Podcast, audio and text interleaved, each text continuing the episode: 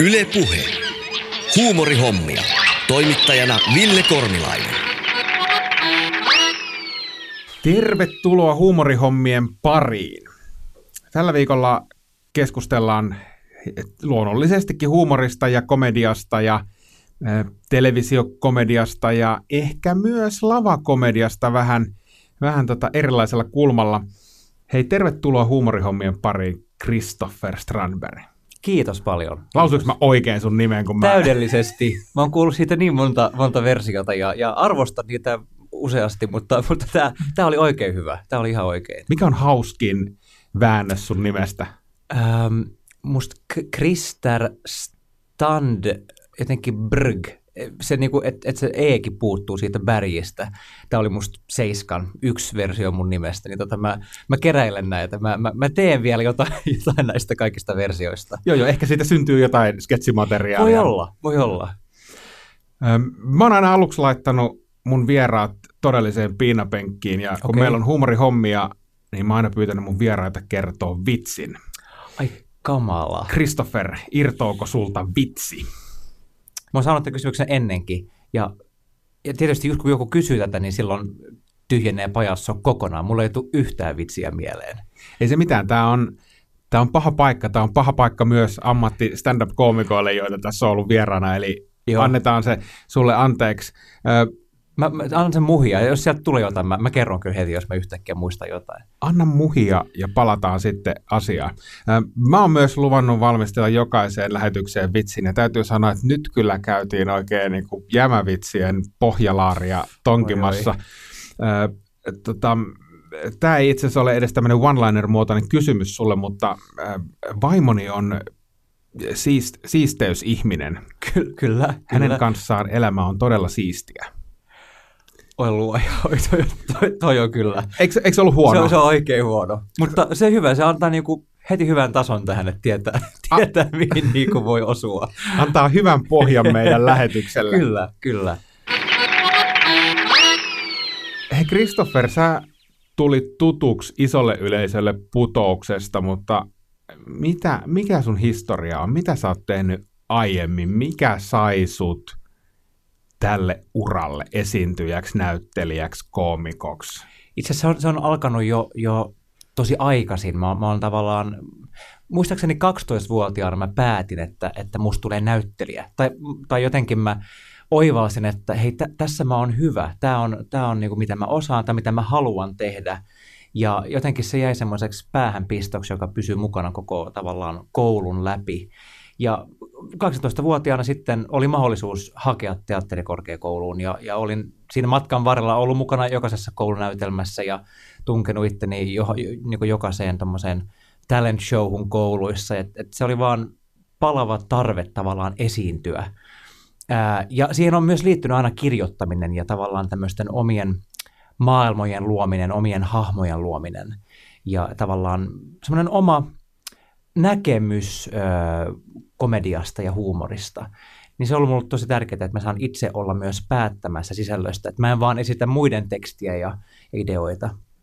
Mutta tosiaan 12-vuotiaana hain teatterikorkeakouluun ja olin, se ei ollut mikään itsestäänselvyys siinä vaiheessa enää, koska se oli tavallaan eka kertaa, kun mulla oli mahdollisuus oikeasti tehdä tästä unelmasta totta, ja silloin mä epäröin, ja, ja onneksi mulla oli ystäviä, jotka sanoivat, että, että mä olen täys idiootti, jos mä en edes kokeile siipiäni. Niin ja se, se tavallaan on jäänyt mulle mieleen ja mä oon aina tykännyt ottaa riskejä. Että tässä on mahdollisuutta nyt nolata itsensä ja mokata ja saada ei, mutta mä en ole koskaan antanut sen estää, estää mitään. Mä oon yrittänyt pitää sen semmoisena filosofiana, että kaikkia kokeillaan ja sitten vasta päätetään, mikä, mikä on ja mikä tavallaan ei ole mun, mun mieleen.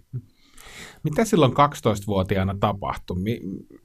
Mistä se kiinnostus heräsi? Katoit sä jotain televisiosta vai kävit sä teatterissa vai, vai mikä, mikä sai sut mikä sai sen palon mm. syttymään siitä, että sä, susta tulee esiintyjä? Mä, mä olin tota mukana äh, Siuntiossa lasten ja nuorten teatteriryhmässä, äh, tämmöinen kuin O-teattern, ruotsinkielinen äh, lasten ja nuorten teatteriryhmä.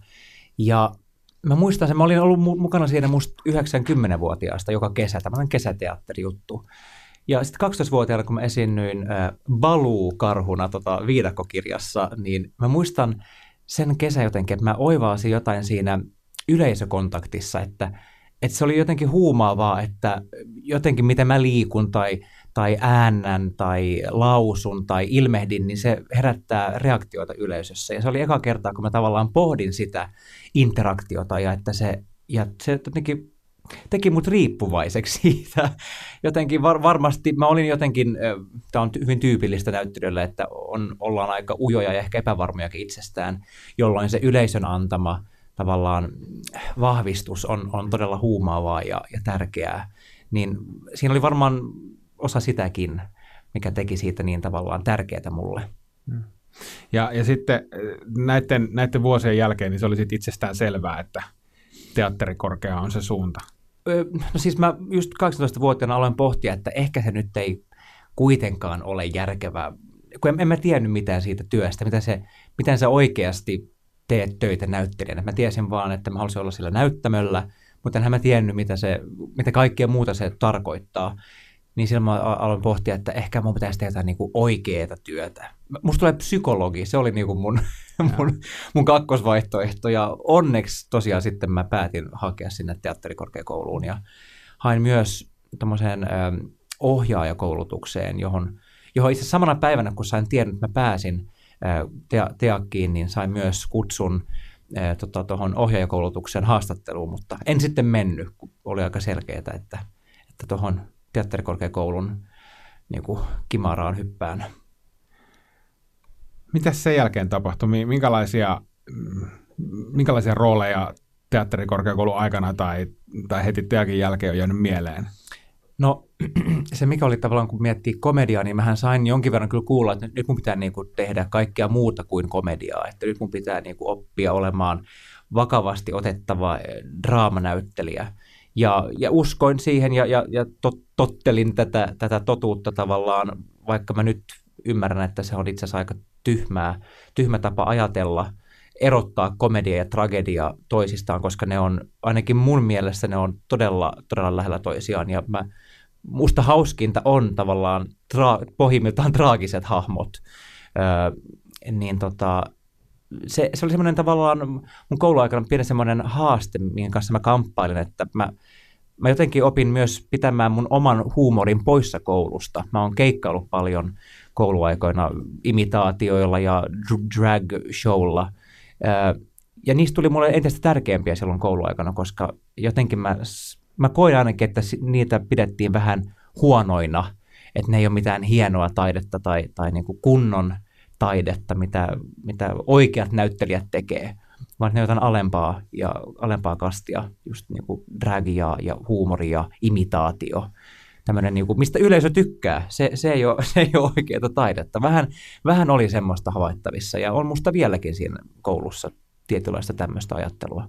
Ja kuinka paljon sä niin kuin kipuilit sen kanssa tai, tai häpesit sä niitä oli siinä varmaan, oli siinä varmaan niin kuin aluksi jonkinlaista häpeää, mutta mitä enemmän tavallaan, koska se koulutus on erittäin hieno, mä oon tosi tyytyväinen ja ylpeä siitä ja iloinen, että mä oon käynyt sen koulun, koska se myös vahvisti mun, mun omaa identiteettiä. Mä, ja opin sitten myös sen aikana eh, niin ymmärtämään, että ei, että tämä on osa mua, komedia ja huumori ja se on tosi tärkeä osa mua. Se on osa kaikkea, mitä mä teen. Ja tietysti mä voin myös tehdä draamaa ja, ja tulen tekemään ja olen tehnyt draamaa. Että ne ei mitenkään sulje pois toisiaan. Mutta oli siinä aluksi jonkinlaista häpeää varmaan, että okei, tästä ei nyt ei pidä puhua ääneen koulussa tai harrastaa. Mm, se on kuitenkin joku imitointi, niin se on niin kuin, niin kuin rahvaan omaista. Juu, tai, se on tai, aivan kamalaa. joo. Eihän, eihän tota, imi, imitaattorit ole tämmöisiä niin kuin Jope Ruonansuun tyyppisiä hahmoja, Kyllä. jotka kiertää maakuntia, että Kyllä. eihän se nyt sovi itse niin kuin varten otettavalle näyttelijälle. Ei missään nimessä. Mä, ja tota, mutta mä oon äärimmäisen ylpeä siitä, mä oon, koska mä oon sitten koulun jälkeen ää, niin kuin mun teatteritöissä, mä oon tehnyt paljon, niin kuin, ollut kiertueilla, kirjoittanut omia, omia komedioita ja, ja kiertänyt maakuntia, ja mä oon todella ylpeä niistä, koska ne on niin opettavaisia. Musta on, mua kiinnostaa paljon enemmän se ns. oikea yleisö kuin, kuin jo niin kuin tavallaan taidekriittikoiden ylistys, niin mua kiinnostaa sen tavallaan sama asia, mikä kiinnosti tai koukutti silloin 12-vuotiaana, se, se kontakti yleisöön. Se on mulle kyllä varmaan tässä työssä se suurin motivaattori. Hmm. Milloin sulla tuli imitointi mukaan kuvioihin? Mistä, mistä lähtien sä oot imitoinut? Tästä saamme kyllä kiittää Tarja Halosta. mä, Okei. mu- muistan, että mä, mä oon ollut aika ala-asteella joskus viides, kuudes luokka, kun mä oon istunut autossa ja kuullut Tarja Halosen eh, haastattelun. Eh, se, se musta oli aika vastikään, siellä on valittu presidentiksi. Ja, ja mä kuuntelin sitä ääntä ja, ja, ja lausuntaa. Jotenkin, jo- joku siinä viehätti tai huvitti, ja mä aloin sitten vaan kokeilemaan, että mäkin voisin toistaa tota, mä voisin, mä osaan puhua samalla tavalla, ja sit, siitä se jotenkin lähti, ja joku just tämmöinen kouluesiintyminen, niin silloin mä ekaa kertaa tein, tein Tarjaa. Et Tarja on ollut mun ensimmäinen tämmöinen oikea hahmo niin sanotusti. Ja sitten se kiinnostus lähti siitä tavallaan, koska sehän on tavallaan, tavallaan siitä imitaatiosta sai ne suurimmat naurut ja suurimmat niin kuin reaktiot yleisöstä, että kun näkee yleisössä, että hei nyt, nyt ne näkee Tarjan tässä edessään, että nyt ne, vaikka mä en todellakaan näytä Tarja Haloselta, enkä toisiaankaan, kun olin 12-vuotias poika näyttänyt Tarja Haloselta, mutta että tavallaan pystyy äänellään ja ilmeellään luomaan sen illuusion hetkeksi, niin, niin siinä oli jotain niin, niin tyydyttävää itsellekin. Mm. Ja Tarja Halonen on just sillä tavalla varmasti se helpoin, he, yksi helpoimpia kohteita lähteä, Mhm. mm-hmm. niin että et jos, jos ala kiinnostaa, niin silleen, että hetkinen, tässä on niin tunnistettavat piirit. Mä muistan Kyllä. omasta lapsuudesta äh, tai nuoruudesta sellaisen hahmon kuin Raimo Ilaskivi. Sä, mä en tiedä, sä et varmaan muista sellaista. Hän oli presidenttiehdokkaana taannoin. Hänellä oli hyvin tunnistettava ääni. Joo. Ja, ja, ja sen, mä, sen mä otin aikanaan itse haltuun ja lähetin tämmöisen C-kasetin Raimo Ilaskivelle ja sain myös palautetta Eikä. siitä hän, häneltä, mutta mulla jäi se sitten siihen, siihen, mutta sekin oli myös, se oli hyvin tunnistettava, puherytmi oli hyvin Kyllä. tunnistettava ja siellä oli joku suhu, suhu S tai joku, joku tällainen. Mutta sitten se vaatii jo vähän enemmän, kun siitä lähtee eteenpäin. Miten sulla rupesi tulemaan muita hahmoja mukaan? Sitten, sitten tavallaan mua ehkä eniten just kiehto se, mikä sitten johti myös dragin tekemiseen, että tavallaan mitä kauem, kauemmin, kauempana se hahmo oli musta itsestään, niin sitä kiinnostavampaa se oli tehdä. Et siksi just ehkä 60-70-vuotias nainen on, on niinku se paras kohde, kun itse on 15-vuotias ää, luihu, ää, vaaleatukkainen maalaispoika, niin sitten se on, sen hauskempaa on tavallaan mennä just sinne niin kauas kuin voi itsestään. Ja sitten sit tuli Rotning Silvia, kuningatar Silvia ja, ja Jörn Donner on yksi mun omia suosikkeja. Ja sitten Arja Saijonmaa, joka tosiaan on tutumpi niin kuin, ö, ruotsalaiselle ja, ja suomenruotsalaiselle yleisölle melkein kuin, kuin suomenkieliselle olen huomannut. Ähm, ja sitten mä myös haluan kehittää tämmöisiä omia hahmoja, tavallaan fiktiivisiä, mutta kuitenkin todellisia. Yksi, yksi mun suosituimpia on Gusi från Kulturfonden, Gustav Werner, joka istuu jokaisessa niin kuin, ö, kulttuurirahaston hallituksessa. Ö, et mä yleensä sanon, että hän on, hän, on eri, hän on täysin fiktiivinen, mutta erittäin todellinen hahmo. Että tämmöisiä arkketyyppejä mä oon myös tehnyt jonkin verran. Ja just käyttänyt näitä kaikkia hahmoja myös mun, mun ö, näytelmissä. Mä teen teatterivirukselle kaksi näytelmää. Eka oli Skamlöst, häpeämätöntä, joka oli tämmöinen one-man imitaatioshow. Sitten seuraava oli poliittinen satiiri, missä, missä yhdistyi just kaikki politiikan hahmot. Ja silloin meillä oli, oli kolme näyttelijää tekemässä sitä. Niin se oli yksi mun par- parhaita proje- projekteja, kun mä tavallaan sain kirjoittaa muillekin sitä omaa maailmaa ja, ja nähdä mahtavia näyttelijöitä toteuttavan niitä omia tavallaan fantasioita ja, ja kuvia Suomesta ja, ja ihmisistä. Mm. No entäs sitten dragi, missä vaiheessa se tuli mukaan? Siis, asiassa sekin on alkanut aika al- aikaisin. Siis ala-asteella varmaan on tehnyt ensimmäisen tämmöisen drag shown.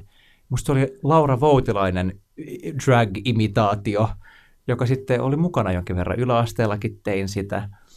Ää, ja siitä tuli varmaan semmoinen, se tuli tärkeä mulle, koska yläastehän on, on aika hirveää aikaa Jep. jokaiselle ihmiselle. Ja, ja mä sitten päätin, että tietysti, kuten kaikki yläasteella, että mä yritän nyt vaan sopia joukkoon ja en olla, ei pidä olla omituinen. Mutta sitten jossain vaiheessa kasilla mä tajusin, että ei, mä en pysty tähän niin kuin, olla ns. normaalia, kuten kaikki muut, niin mä tein jotain tosi omituista ää, näyttääkseni, että hei, mä, mä olen outo ja erikoinen, mutta mä en niin kuin, häpeä sitä. Sitten mä tein ka- kaksenan luokan joulujuhlissa esiinnyin, vedin tämän saman Laura Voitilaisen Addicted to You imitaatioshown ja, ja tota, se oli upea hetki, koska mä muistan, miten koko koulu niin kuin sekunnin verran istui aivan hiljaa, koska se oli iso asia silloin. Tästä on nyt on jo aikaa. Mm. Et se, oli, se oli iso asia silloin tehdä drag showta niin kuin maalaiskoulussa. Että siihen reagoitiin kyllä, mutta se sai mielettömät uploadit ja, ja oli vähän helpompi hengittää koulussa sen jälkeen, kun tavallaan – uskalsi olla erilainen. Joo, kun mä mietin sitä, mulla on siis kasiluokkalainen poika himassa, ja, ja, ja, ja mietin vielä sitä aikaa taaksepäin, oli eri, erilaisia, siis tieskö jengi ennen sitä esitystä, että sä teet dragia? Tieskö ne tästä? Ei, ei, musta ei tiennyt. Eli siis vitsi mikä rohkaus, että sä paukkaset kasiluokassa niin keskellä Ää, mä en edes muista, minkälaista se on, mutta hirveetä se varmasti on. Se on, se on. Tunnemyrskyä, epä, epävarmuutta. Kyllä. Niin sä paukkaat täydessä Laura Voutilainen dragissa koko koulun eteen. Niin se on aika niin kuin bold statement. Se oli. Se, ja mä oon nyt kiertänyt aika paljon kouluissa lasten ja nuorten säätiön kanssa sen, tavallaan kertonut mun tarinaa. Siinä on niin kuin painopiste tavallaan se, seuraa unelmiasi ja kertoo tavallaan siinä omasta elämästä. Ja tämä on mulle yksi tämmöinen taitekohta. Tämä on tärkeä, tärkeä mulle, koska mä muistan, että sitten se koulun kovin tyyppi ja myös pahin kiusaaja tuli sitten mun, mulle tota, joululoman jälkeen tuli mulle sanomaan, että hei, toi oli aika kova juttu. Ja me ei oltu varmaan puhuttu koskaan sitä ennen, niin kuin, mutta hän tuli ihan sanomaan, että toi oli, toi oli kova juttu, että jopa tämä niin pahin mopokundi osaa arvostaa drag showta. Niin se tavallaan opetti mua ja vahvisti mua sitä, sitä unelmaa, että hei, mä mä onnistun niin kuin muuttamaan omia elinolojani tekemällä tämän näyttämöllä, niin se tavallaan se ruokki sitä unelmaa, että, että mä kuulun näyttämöllä, mä kuulun näyttelijäksi. Mopotettiinko sua yläasteella? No ei niin pahasti, koska mä olin niin suosittu tyttöjen parissa. Niin sitten ne, niin ei, ne pahimmat pojat ei uskaltanut tavallaan tehdä mulle mitään, koska, koska mulla oli niin kuin, tyttöjen suosio.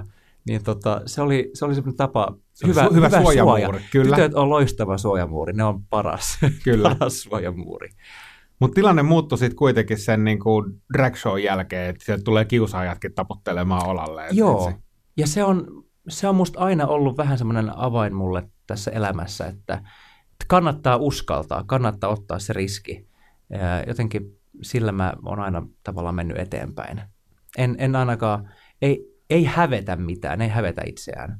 Vaikka tietysti sisäpuolella olin vielä kauan tämänkin jälkeen epävarma itsestäni, enkä tuntenut itseäni, mutta se nyt on ihan, niin se, nyt kuuluu, se nyt kuuluu siihen ikään. Kyllä, sä olit ehkä niinku päässyt, päässyt vähän eteenpäin, mutta ei se, eihän se nyt teinien, teinivuosien no kauheuksia poista. Joo, ei, ei missään nimessä. Joo.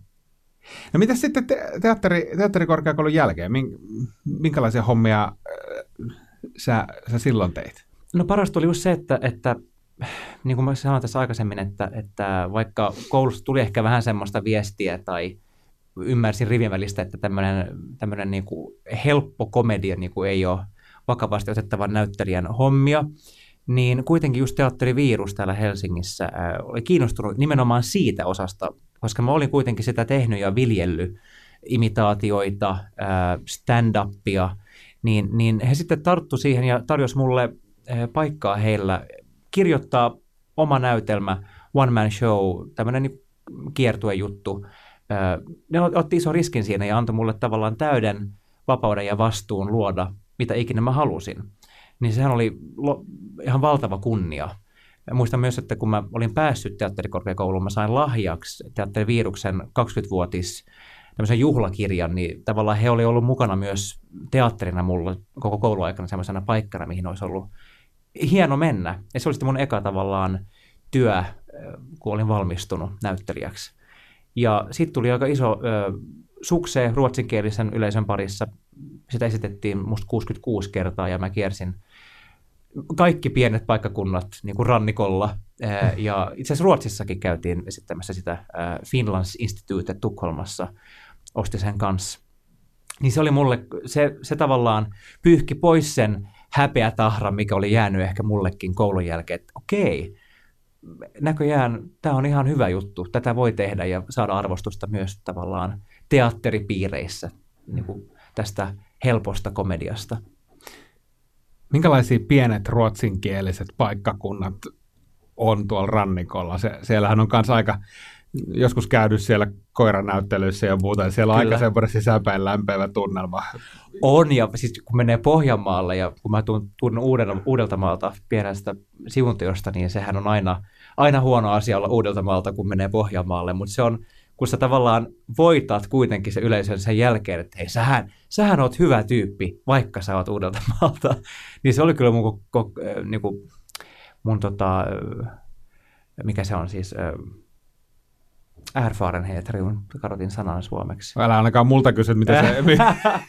mun experience, mikä se on suomeksi? Kokemus. Kokemus, kiitos.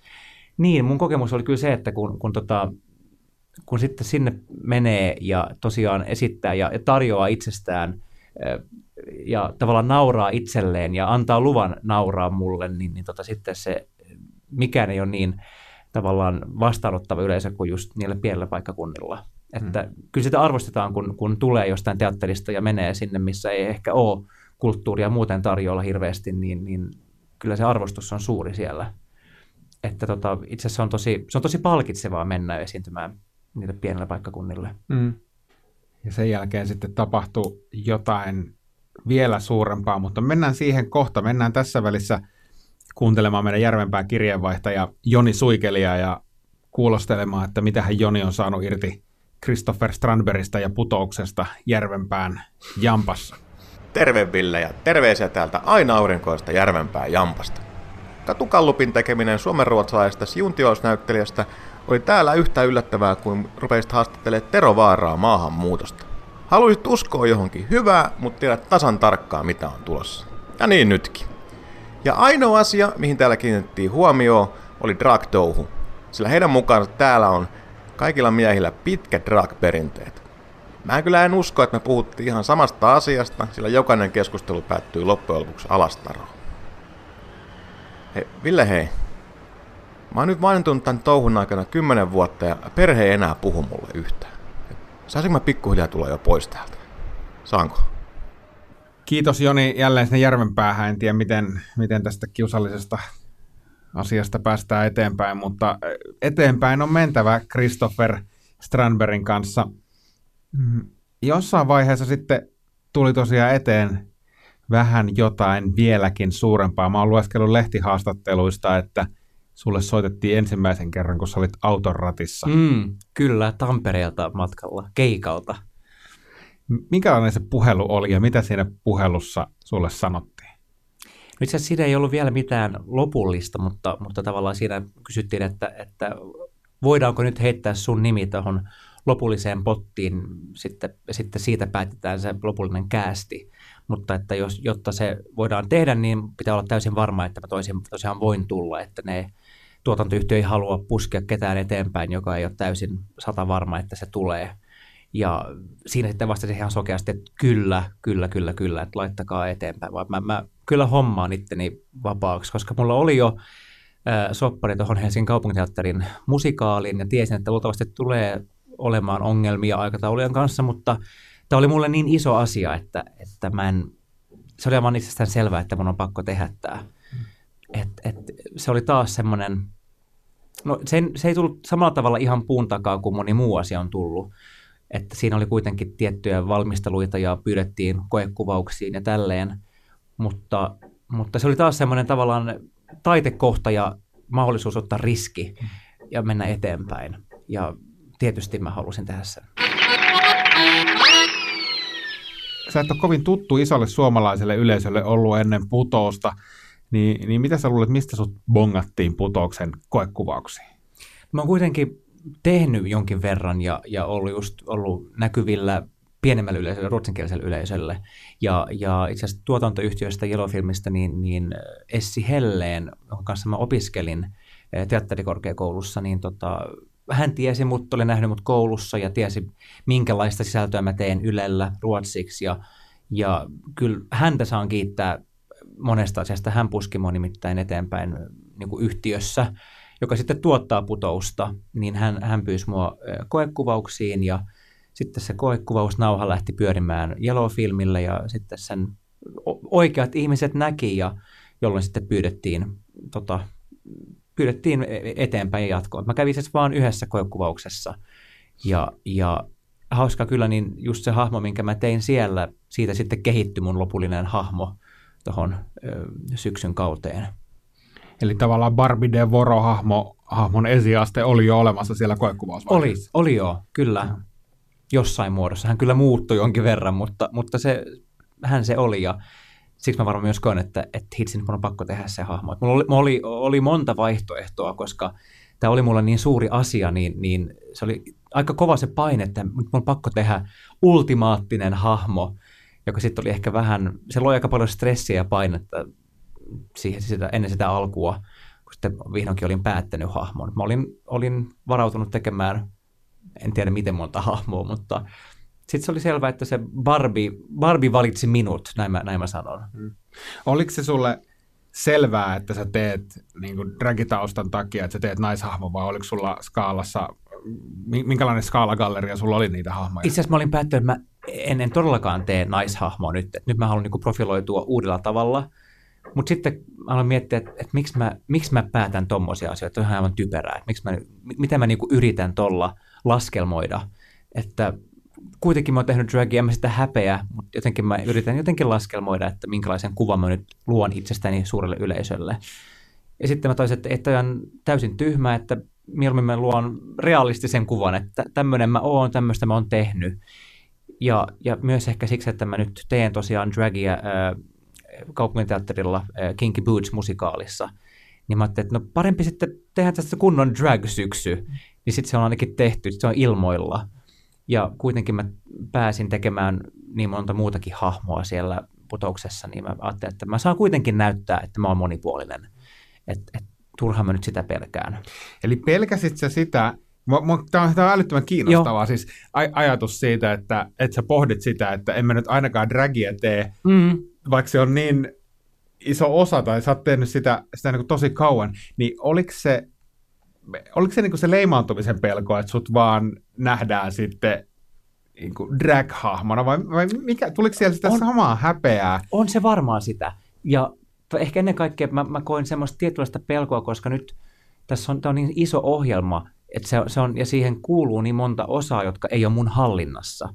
Että tämä ei ole enää koulunäytelmä, eh, vaan tämä on, tässä on, tässä on niin median kiinnostusta, ja mä en pysty hallitsemaan, miten – musta uutisoidaan esimerkiksi, minkä myös sain huomata syksyn aikana, niin ehkä se jonkinlainen semmoinen, että mä halusin kontrolloida tavallaan sitä ulosantia ja ihmisten kuvaamusta, mutta mä ymmärsin myös, että en, en mä pysty sitä kontrolloimaan. Ja mä asiaa puin just näiden kokeneen, kokeneempien kanssa, että, ja, ja Roope Salmisen kanssa paljon puhuin siitä, ja, ja niin kuin hänkin kannusti siihen, että, että älä, älä niin kuin ton takia ainakaan ole tekemättä hyvää hahmoa, ja, ja se oli hyvä kuulla, koska mä en kuitenkaan pysty kontrolloimaan, mitä ihmiset ajattelee musta, vaikka mä kuinka haluaisin. Niin oli siinä varmaan jonkinlaista vanhaa häpeää tai jotenkin ideaa siitä, että, että nyt mä yritän jotenkin olla vakavammin otettava näyttelijä. Ja sitten toisaalta, no mä menen putoukseen, niin ehkä, ehkä tämä ei ole se kohta, kun mun pitää yrittää ajatella sitä. Mutta tavallaan kyllähän sä pystyt hirveän laajan skaalan itsestäsi näyttää putouksessa. Kyllä, kyllä. Se käyntikortti, minkä mä sanon, mä käytän esiintyjä Christopher Strandberg, koska kyllä. mun mielestä se kuvaa niin kaikista parhaiten, niin, niin se, se käyntikortti, minkä sä putouksen myötä nä- näytit, niin sä näytit sen, että sulla on niin kuin, loistava improkyky, niin kuin sitten se toi dragipuoli, imitaatiopuoli. Kyllä. Sitten koko skaala, eli No se myös niin kuin rauhoitti mua, kun tavallaan puhuu tekijöiden kanssa ja ohjaajan ja, ja käsikirjoittajan kanssa, että mä toivon, että mä pääsen tekemään, tekemään näitä kaikkea, koska mulla oli myös mulla oli niin iso into ja tavallaan sit ekasta kaudesta, no sitten kun päästin tekemään, niin se rauhoittui, mutta mulla oli, tuli se niin kuin ilo muuttui jossain vaiheessa myös vähän kauhuksi, koska se sitten tuli niin tärkeä asia, että mulla on myös tämmöinen, mulla on niin hirveä nälkä tehdä asioita. Ja sitten kun mä oon, mä oon tehnyt jo jonkin verran, mutta nyt mä pääsen vihdoinkin näyttämään isolle osalle ihmisille, mitä mä, mitä mä osaan ja mitä mä rakastan tehdä, niin sitten sit myös tulee semmoinen hirveä, mun on pakko päästä tekemään tätä ja tätä ja tätä ja tätä ja tätä ja tätä. Jotenkin myös semmoinen rauha, että kyllä se nyt ehtii, että täytään kuitenkin vasta, vasta 30 tänä vuonna, että mä ehdin vielä tehdä asioita, että ei nyt, nyt ei tarvi ehkä jokaista rumpua pa- paukuttaa tässä tällä kaudella. Mm. Mä olin yhdellä stand-up-keikkareissulla tuossa hiljattain ja tuli puheeksi tämä ohjelma ja tuli puheeksi se, että sä oot tulossa mun vieraaksi. Niin, niin yksi koomikko sanoi vaan niin jotenkin hienosti, että se tyyppi on tavallaan ansainnut kaiken, missä se, missä se on wow. nyt. Eli se tavallaan se duunin määrä, se palo, millä sä oot juttuja tehnyt, niin, niin sä oot ilmeisesti ihan tosissaan ollut koko ajan suuntaamassa ehkä uusia kohti, ehkä tuntemattomia kohti, mutta se, se on hän antaa semmoisen vakuutuksen, että, että se jäbä on ainakin tosissaan ja se ansaitsee sen. Hauska se... kuulla, tosi hienoa kuulla. Kyllä mä teen tätä tosi suurella sydämellä ja, ja tavallaan se, mikä ehkä myös vähän pelotti tässä suuressa formaatissa, että katoaako joku tämmöinen, mä yrittänyt pitää kiinni siitä tavallaan lapsellisesta innosta ja, ja palosta tätä uraa ja ammattia kohtaan ja tavallaan käsityöstä, käsityöhön kohtaan, niin tota, että katoaako jotain, tuleeko tästä nyt niin isoa, että nyt pitää alkaa hallinnoimaan tätä kaikkea. Ja kuitenkin yritän koko ajan realistinen ja ymmärrän niin tosiasioita ja, ja tulee niin kuin isoja tärkeitä neuvotteluita ja, ja tavallaan tässä, tässä tuli niin suurta yhtäkkiä aika nopeasti verrattuna siihen, kuinka mä oon hitaasti, tai hitaasti on ehkä väärä sana, mutta, mutta niin kuin tehnyt koko ajan töitä asioiden eteen, että ne edistyy. Ja kuitenkaan tässä ei ollut mitään semmoista suurta tietoisuutta ja, tai semmoista niin kuin päämäärää, että tonne mun pitää päästä. Mm. Mä en ole missään vaiheessa ollut hirveän laskelmoiva, mm. vaan, vaan tota, mutta tietysti jossain on jokinlainen, jonkinlainen niin kuin suunta mullakin, mutta se ei ole koskaan ollut hirveän, mä en sitä verbalisoinut hirveän suuresti, että tonne mun pitää päästä vuoteen X mennessä.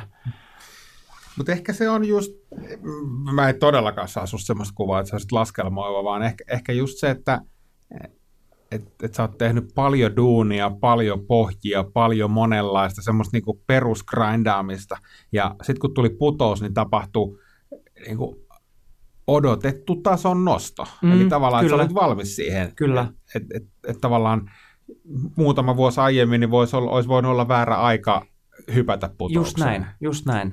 Se on, mä luulen myös niin. Ja mulla oli, muistan, kun multa kysyttiin just tuota teatterikorkeakoulun ö, pääsykokeissa viimeinen, viimeinen tavallaan haastattelu ennen kuin sitten tämä tuomaristo vetäytyy miettimään, niin ne kysyi multa, että oot sä varmasti valmis tähän, että sä oot 18-vuotias ja tämä koulu vaatii tosi paljon, se on viisi vuotta sun elämästä ja muistan, että mä, mä aidosti tunsin siinä hetkessä, että mä olen täysin valmis tähän. Mä tiedän, että mä oon nuori, mutta tää on, mä olen valmis tähän, tämä on nyt oikea hetki. Ja vastasin siihen rehellisesti kyllä. Ja mulla oli sama tunne nyt tavallaan putouksenkin kanssa, että mä, ny, nyt mä olen valmis tähän. Mä, mä, mä, mä tunnen, tunnen sen. Mutta se on ihan totta, että se, mä en välttämättä olisi ollut valmis siihen niin kuin muutama vuosi sitten. Että mä oon saanut vähän, on saanut tavallaan valmistaa itseni tähän, vaikka en tiennyt, että tämä tulee nyt, mutta, mutta se on ihan totta, että kyllä ei, ei, mulla on aina vähän hoppu ja pitäisi tehdä kaikki heti, mutta sitä tavallaan sitä hienompaa siitä tulee, kun, kun oikeasti saa, saa tehdä sen siinä valmiustilassa, mitä se vaatii. Hmm. Minkälaisia ne kokemuksia, minkälaista se elämä, miten elämä muuttui ensimmäisen putouksen jälkeen? Sut, niin miljoona ihmistä yhtäkkiä tunnistaa sut, niin mitä tapahtui? No tähän mennessä se on ollut kyllä pelkästään positiivista, että ihmiset on ollut pelkästään mukavia, mutta se on varmaan tämmöistä, asiat voi muuttua, me yritän koko ajan muistuttaa itseäni siitä, että aina, aina julkisuus tuo mukanaan kaikenlaisia asioita, mutta mä Mä muistan vaan, että mä olin ekan lähetyksen jälkeen, mun piti järjestää juhlat mun kaupunkiteatterin kollegoille ja, ja menin Kirkkonummen Prismaan, mun, mun uuteen lähikauppaan, ostamaan ruokaa iltaa varten ja, ja tota, se oli siis sunnuntai ekan putouslähetyksen jälkeen. Mä niin miettinyt sen kummemmin. Mä menen kauppaan, niin kuin aina on mennyt. Mutta sitten kaikki oli muuttunut. Että mä en enää kulkenut siellä vaan muina miehinä, vaan ihmiset tunnisti mut ja ja limuhyllyjen välissä niin yksi lapsi huusi mulle, että varo poliisia, mulla on tämä mun rikolli, oli se rikollinen Barbiden vorohahmo, niin jotenkin se, se niin kuin herätti, mutta ai niin, et nämä ihmiset tosiaan tunnistaa mut. Ja se oli jotenkin hämmentävää ja hienoa. Ja sitten kassalla tuli yksi äiti pyytämään nimmaria kuittiin, kun hän lapset ei uskaltanut tulla itse kysymään. Ja, ja toinen rouva tuli puhumaan ja sanoi, että, että tosi hienoa työtä, että, että oli tosi hauska. Että kiva, kun olet mukana.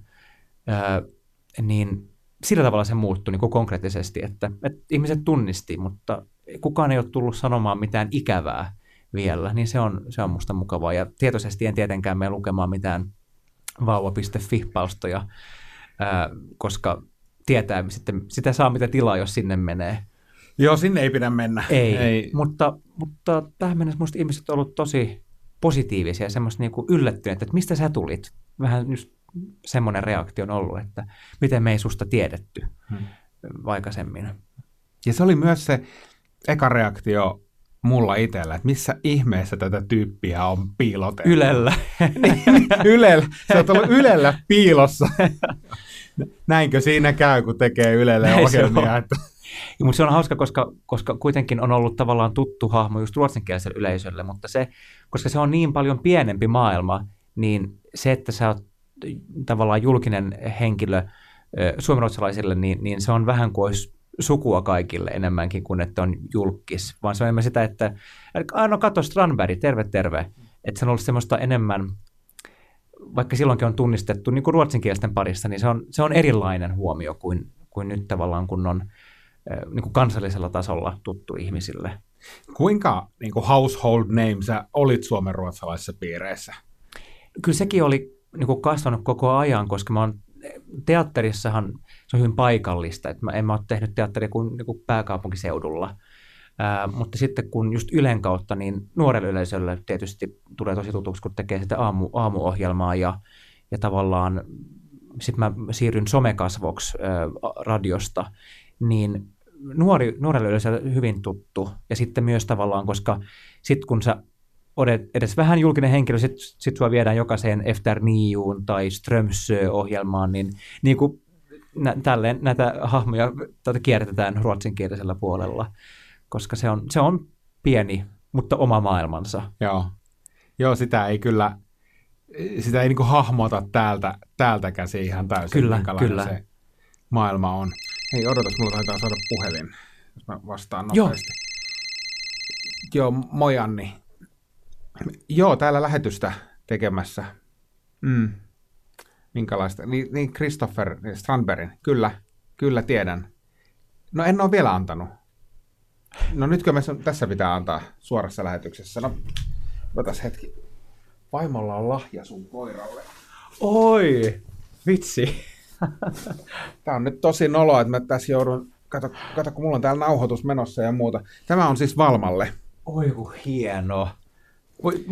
Pahoitte, että tämä tulee kyllä Tämä tulee kestämään kaksi sekuntia. Sitten tämä on palasina. Kuulet tämä on, tämä on tämä, tosi hieno. Tämä tulee kestämään kaksi sekuntia, sitten se on palasina. Mä, ku, mä otan kuvan tästä. No niin, nyt lopetetaan. Me jatketaan täällä Christopherin kanssa. Tosi hieno kala.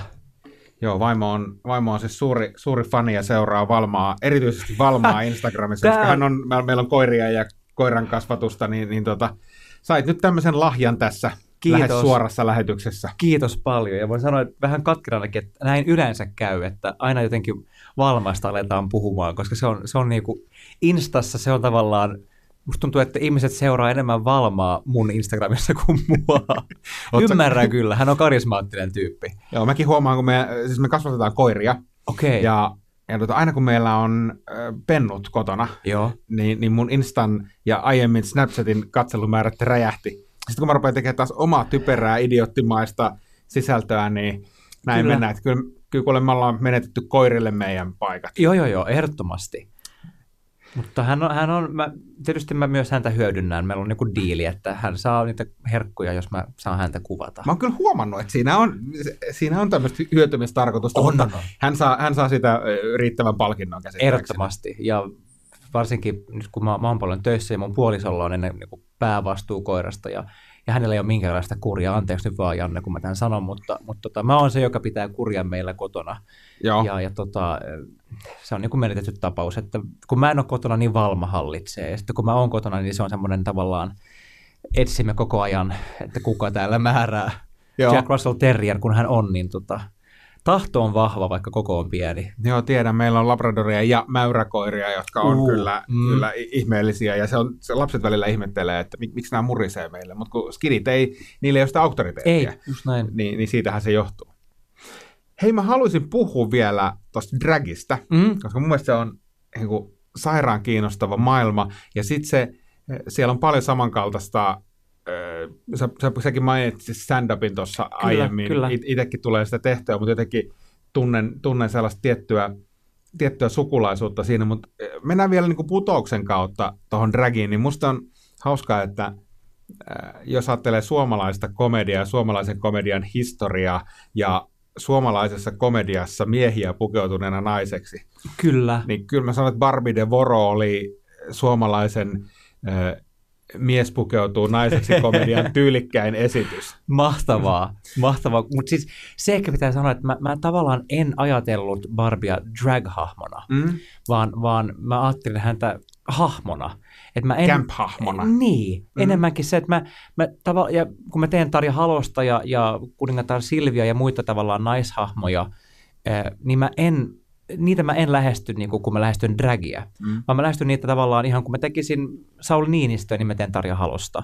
Että mä en, mä en yritä tehdä sukupuolesta siinä sitä juttua. Ja sama Barbissa, että vaikka hän, yksi hänen keinoistaan selvitä poliisia karkuun oli niin kuin vietellä, mutta mä en ajatellut häntä tietoisesti, tai mä en yrittänyt esittää sukupuolta, vaan mä yritin esittää hahmoa, joko, johon tietysti kuuluu niin kuin jonkinlainen naiskuva. Mutta sitten kun mä oon tehnyt dragia, niin, niin se on, miten mä tämän sanoisin, että mä ajattelen vähän eri aivoilla silloin, kun tehdään niin kuin puhdasta dragia. Millä aivoilla sä ajattelet? Tämä on, nyt, tää on, tää on ihan sairaan mieleen. Nyt sun pitää avata. Millä aivoilla sä ajattelet, kun sä teet dragia? No silloin kun mä teen, olen tehnyt niin kuin drag, mun drag-hahmo Bloody Mary ja Veristä Marjattaa esimerkiksi, millä mä voitin Miss Drag Queen kisan 2013, niin silloin, silloin se on hyvin tietoista se, se peli tavallaan sukupuolen kanssa, että, että siinä, niin mä leikittelen sillä, että olen nainen tai olen mies. Sitten siinä on paljon, niin kuin, se on paljon ö, enemmän läsnä se tavallaan leikittely sukupuolen kanssa. Ja silloin mennään vielä syvemmin siihen niin kuin naiseuden tai jonkinlaisen naiseuden suurentamiseen niin ulkoisesti ja myös liikkeissä ja, ja tavallaan drag, drag on hahmo, jonkinlainen myös moderni narri, että, että drag, dragit sanoo asioita, mitä ei kehtaa sanoa ehkä muilla lavoilla, näyttämöillä.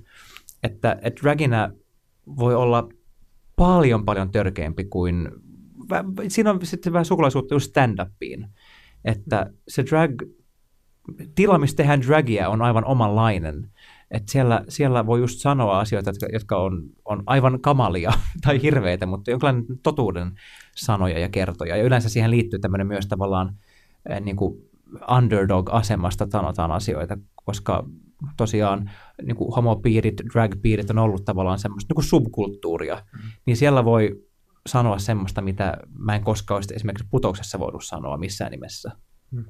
Tuo on tosi mielenkiintoista. Ja sitten tietysti siinä on myöskin se, että ää, millä tavalla sitä tekee. Tavallaan dragissa siinä on automaattisesti, siinä on naamio, siinä Joo. on automaattisesti Kyllä. hahmo. Ja stand-upissa ää, voi olla hahmo, tai sitten voi olla omana itsenään. Juuri Esimerkiksi näin. kun mä ajattelen omaa stand-upia, niin mä olen, mulla ei ole siis hahmoa, minä olen oma itseni, joka Kyllä. tarkoittaa sitä, että se asettaa myös tietynlaisia rajoja siihen, mitä mä voin sanoa, kun se, että jos mulla olisi joku hahmo, Kyllä, joka on niin kuin tällä tavalla törkeä. Että tavallaan kun mä olen lavalla törkeä, niin mä oon törkeä omana itsenäsi. omana itsenäsi ja niin kuin itteeni kohtaan. Että se, että mä en, mä en voi olla törkeä tavallaan muita kohtaan, vaan se, että se törkeys tulee sieltä niin kuin mun puutteista, mun vajavaisuuksista. Kyllä. Sitten sama vaikka, vaikka mä- mitä mä, kun mä mietin mun, ö, mitä mä tein Pridejen päätösbileissä, mä tein silloin tämmöisen 45 minuutin shown tällä mun drag-hahmolla, ja, ja mitä mä silloin sanoin, niin drag-hahmossa, jos mä sanoisin sen Christopher Stambergina, niin mä olisin aivan hirvittävä homofobikko ja vaikka mitä muita foobi- foobioita siihen liitettäisiin. Mutta kun mä sanoin sen siinä, siinä lavalla vähemmistön edessä äh, hahmossa, niin se oli täysin ok ja jopa kannustettavaa ja ihmiset, hauskaa. Ja hauskaa. Äh, mutta se niinku, drag on niin, se, siinä on ihan omat tavallaan säännöt, pelisäännöt, ja, ja siksi mä en myöskään nähnyt Barbia äh, drag-hahmona, vaikka, vaikka siitä uutisoitiin silleen, ja moni näki sen silleen, koska ihmiset ei ole niin ehkä perillä si- siitä, mitä drag oikeasti on, niin mä en nähnyt Barbia drag-hahmona itse.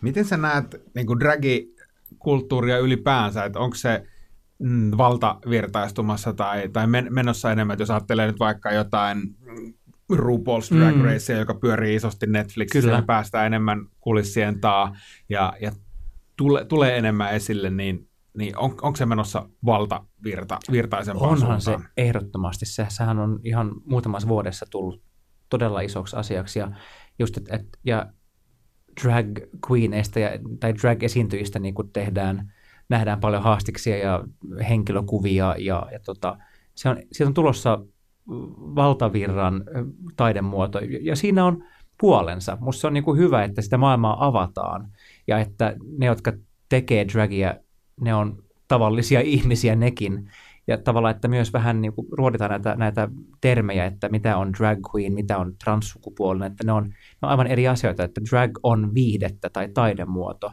Se ei välttämättä ole elintapa. Joillekin se on, mutta, mutta useimmille ei ole. Hmm. Ja tämä on ehkä tärkeä semmoinen e- erottelu, että monesti sitä ajatellaan, että okei, tämä tyyppi nyt pukeutuu Kyllä. naiseksi, niin, niin se, et, et, et, mitä muuta siihen liittyy. Just näin. tämä, että drag on viihdettä, niin se on aika niin hyvin, hyvin kiteytetty ja jotenkin Joo, kyllä. avaa sitä tosi paljon. No, nythän sitten nähdään dragia oikein urakalla isolla, isolla lavalla. Kinky Boots menee kaupunginteatterissa ilmeisesti ihan täysille saleille koko ajan. Se on ollut aivan mieletön kans yksi ehkä elämäni parhaita niin työkokemuksia koskaan. Se, se että, että semmoinen tavallaan kaupunginteatterin ehkä tyypillinen, vähän vanhempi yleisö seisoo ja tanssii mukana meidän drag queenin kanssa, niin se on loistava. Se, se, se finaali on joka kerta yhtä maaginen. Nyt vaikka on, ollaan vedetty musta nyt 50 esitystä, niin siihen ei vaan väsy siihen finaalinumeroon, kun, kun, kun tota se, kaikki saa päätöksensä ja ihmiset vaan elää sitä iloa ja itsensä ja muiden hyväksyntää tanssien mukana salissa. Se on ollut ihan mieletöntä. Me oltiin tota, perheen kanssa vuosi sitten New Yorkissa ja, ja tietysti pyörittiin Broadwaylla jonkun verran ja silloin Kinky Boots oli, oli, oli hetken aikaa siellä pyörinyt, mutta oli tosi, tosi iso juttu. Mä olin ihan sairaan yllättynyt, kun mä rupesin näkemään katukuvassa Kinky Bootsin mainoksia Helsingin kaupunginteatterista, koska se se nyt ei välttämättä ole niin ilmeinen ei musikaali yhtään. myrskyluodon Maijojen ja muiden jälkeen. Et, et, et, et se, on, se on varmasti se menestys on yllättänyt tekijät. isommin kyllä, kyllä. Mutta siinä on jotain, me, me muistan kun me, meillä oli ehkä eka tai toka koeyleisö, tämä oli ehkä puolitoista viikkoa, viikko ennen ensi iltaa. Se oli ryhmä musta jotain opiskelijoita, niin kuin taidelukiosta katsomassa, ja heidän reaktiot siihen esitykseen niin kertoi jotain, että okei, wow, että tästä voi tulla jotain. Tämä, se vastaanotto oli ihan mieletön just niin kuin nuorilta, että tästä voi tosiaan tulla vielä jotain, että katsotaan, mitä, miten tämä laskeutuu. Ei, ei tiedetty, koska se, sitä on mainostettu niin paljon siellä dragilla, mutta se esitys on aika, no siinä, siinä on näyttäviä drag-numeroita, mutta se itse asiassa kertoo ihan tavallisista ihmisistä kenkätehtaassa, että se siinä on kaksi hyvin erilaista maailmaa, jotka sitten yhdistyy, Ää, mutta, mutta ei tosiaankaan tiedetty, että miten ymmärtääkö ihmiset yhtään tulla katsomaan tätä, että, vai mikä on se niin kuin mielikuva, mikä syntyy, kun oli nämä, nämä just Kinky Boots saappaat vaan katukuvassa mainoskuvana. Joo, se ei, se ei hirveästi antanut ilmi, ilmi mitään, että mitä ihmettä tässä tapahtuu, ja ja tavallaan, jos ei, mullakaan, jos ei olisi ollut sitä yhtymäkohtaa sinne Broadwaylle, niin ei mulla Kyllä. olisi ollut harmaita aavistustakaan, että mikähän tämä on. Just näin. Et, et siellä, siellä syntyi niin kuin salakavalasti iso ilmiö, joka vetää illasta toiseen. Joo, ja mulla se, se mikä, mikä tekee, että se, se vetää, on se, että ihmiset kertoo siitä eteenpäin. Mä, mä en luule, että vaikka tietysti kaikki on laitettu paljon rahaa mainostamiseen, ja se on tärkeä osa, mutta se, mikä on kyllä suurin suurin salaisuus menestyksen takana on se, että ihmiset tulee teatterista ulos euforisena ja kertoo kavereille, että hei, tämä oli ihan mieletön, menkääpä kattoo. Mm. Et se, se tekee sen, että tämä, tämä myy, mä sanoisin. Joo, se on, se on varmasti just näin. Puhutaan vielä loppuun ihan pikkasen komediasta tai huumorista, niin mikä sun teoria on siitä, mikä saa ihmiset nauramaan? Ää, musta siinä on kaksi, kaksi niinku osaa, tai mitä mä itse yritän aina hyödyntää ja käyttää. Niin eka on ehkä se, että samaistuu johonkin tavallaan, että se että tuntee samoin tai näkee sen, että hei joo, että toi, toi on totta. Jonkinlainen samaistuminen, olkoon se ihmiseen tai, tai ideaan tai asiaan. Ja sitten toinen on musta yllätykset. Tavallaan se, että, että ihminen yllättyy, että, että jokin, joku ennakkoidea tavallaan kumotaan tai, tai näytetään jotain tuttua, mutta ihan uudessa valossa. On tosi ympäripyöreitä, mm. mutta, mutta musta nämä kaksi elementtiä, samaistuminen ja, ja yllätys on, on, niin kuin, on tärkeitä. Tai ne naurattaa mua. Niin mä just meinasin kysyä seuraavaksi, että onko ne samat asiat, mitkä naurattaa sua? Joo, kyllä musta, jotenkin mä oon aina, musta jonkinlainen inhimillisyys on musta komediassa tärkeää. Vaikka sä tekisit polttavaa satiiria, niin, niin mä jotenkin, mä oon hyvin, mä lähden tosi vahvasti itsestäni. Mä en ole ehkä suurin intellektuelli niin kuin humoristi, vaan mä lähden jotenkin tosi vahvasti itsestäni ja, ja siitä just ihmiskontaktista. Se on ehkä mulle ollut aina semmoinen tärkeä työnkalu siinä, siinä tota huumorissa. Ja tavallaan se, mitä, mikä on antanut mulle eniten, on, on ollut tämmöiset tavalliset keikat, kun mä saan kun mä oikeasti voin nähdä jopa koskea sitä ihmistä, joka istuu siinä mun edessä ja naurattaa sitä, ää, niin se on musta niin kuin ollut palkitsevinta tavallaan komediassa. Ja ehkä jonkinlainen just koskettaminen, että koskettaa ihmisiä, sekin saa ihmiset nauramaan. Jos ne jotenkin mä en tiedä mitä mä sanon, luottaa siihen esiintyjään, että hei, tämä tyyppi vie meidät johonkin nyt matkalla, jossa on niinku, voi olla vaaraa, mutta me luotetaan tähän tyyppiin. Jotenkin mä yritän luoda luottamusta mun yleisöön. Kyllä, joo, joo kyllä mä saan, kyllä mä saan kiinni, kiinni tuosta ja toi on, toi on tavallaan myös sitä, mitä tietyllä tavalla stand-upissakin haetaan ja, ja, ja mm. se, kyllä se niin elävän yleisön edessä komedia ja huumorin tekeminen, niin onhan se vaan hienoa, koska se palaute tulee siellä saman tien. Onnistut sä vai etkö sä onnistu? Kyllä, kyllä. Joo, siinä on, siinä on, se on niin tota, se on jännä just putouksen myötä, kun tavallaan sitähän tehdään ennen kaikkea kameroille. Siellä on se live-yleisö, joka on tosi tärkeä ja antaa paljon, ja se oli itse asiassa mulla vähän haasteena eka, että ai niin, mun ei pidä nyt keskittää mun esiintymistä yleisölle, joka on täällä paikan päällä, vaan noille kameroille. Ää, mutta, mutta samahan siinä pätee, pitää vaan sitten muistaa se naurava yleisö siellä ruudun ääressä, että, että, että koskettaa ihmisiä ja, ja tavallaan, mutta kyllä ne, ne elementit on se samaistuminen ja, ja yllätys. Musta ne on niin kuin, kulkee käsi kädessä. Millaiselle jutuille sä itse naurat arjessa? Itse asiassa mä, mä, mä olen hyvin suuren absurd, absurdiuden ystävä. Musta on, mä rakastan, kun, kun huumoria viedään liian asioita viedä liian pitkälle tai, tai haastetaan yleisöä. Musta mä, sitä mä arvostan suuresti. Niin kuin, jonkinlainen Monty Python aikataulu, äh, äh, aika oli mun elämässä, jolloin mä katson tosi paljon niitä klippejä ja niin kuin, ammensin siitä maailmasta tosi paljon. Mm. Ja tavallaan just et, tragikoomisuus on, on mun huumorin kanssa. Mm. Et joku, joku tai jokin on niin surkeaa, että siitä tulee vaan todella, todella hauskaa. Joo, se on, se on just näin. Miten sitten, se, seuraat, sä, seuraat sä tällaisia keskusteluja tai, tai, tai miten sä ajattelet, kun musta tuntuu välillä, että me eletään vähän tämmöisessä loukkaantumisyhteiskunnassa, että tuntuu, että oikein, niin kuin, mm-hmm. oikein niin kuin mistään ei saa sanoa mitään, ja jos sanoo, niin aina joku loukkaantuu, ja jos ei loukkaantu suoraan, niin loukkaantuu sun puolesta. Niin Kyllä. Miten, sä, miten sä ajattelet tämmöistä komedia, voidaanko, mistä asioista me ylipäänsä voidaan tulevaisuudessa tehdä komediaa? Ja musta toi on niin, toi on, toi on aidosti haaste musta komedian tekijälle. Ja musta siinä ehkä tärkeää on muistaa se paikka, missä tehdään huumoria. Tavallaan, että konteksti on musta tosi määrittelevä ja kuka sanoo mitä. Että se on, siinä on iso ero, jos, jos pääministeri tai stand-up-koomikko sanoo jotain et, et musta on tosi tärkeää muistaa, kuka sanoo mitä, että niillä on niin erilaisia painoarvoja.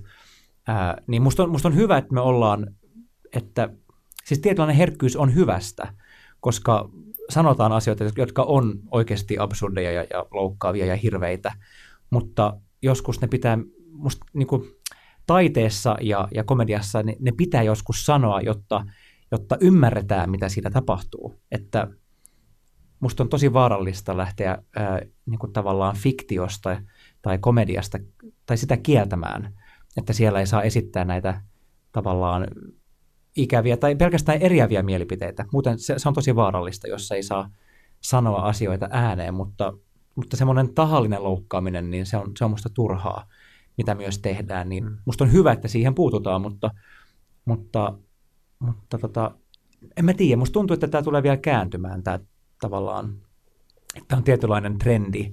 Tietoisuus lisääntyy, mikä on hyvä, mutta semmoinen just tämmöinen tavallaan loukkaantuminen kaikesta, niin, niin se ei, se, se tule kestää. Kyllä mä luulen, että se, se kääntyy, kääntyy jossain vaiheessa. Niin. Sen on, tietysti, tietysti mielessä se on pakko, pakko muuttua, koska ei ihmisetkään sitä kestää. Että tavallaan joka, joka ikinen asia joutuu miettimään, että voinko mä tätä sanoa. Mä oon samaa mieltä.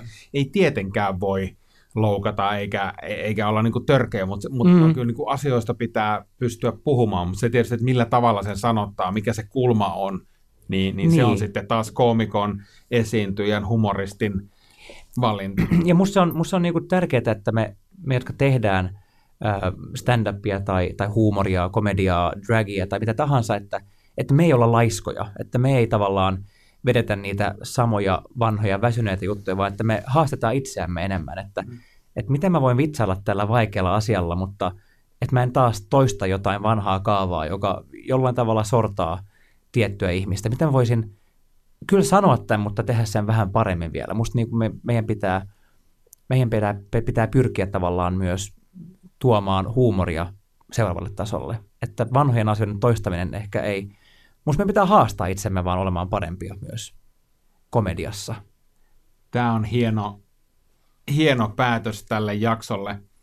Mä menisin sanoa, että vieraana oli Christopher Strandberg, kirjoitin tähän muistiin, moderni narri, joka viittasi dragiin, mutta kyllä se on tavallaan on viittaa myös sinuun. Mielestäni sulla, sulla on semmoista niin positiivisen narrin viittaa harteilla, jota uskon, että sä kyllä kannat menestyksekkäästi tässä suomalaisessa huumoriskeneessä. Kunnialla kannan modernin narrin viittaa, jos sen saan. Täten ojennamme modernin narrin viita Christopher Strandbergille. Kiitos kun olit vieraana Kiitos ja me palataan paljon. huumorihommien pariin jälleen ensi viikolla.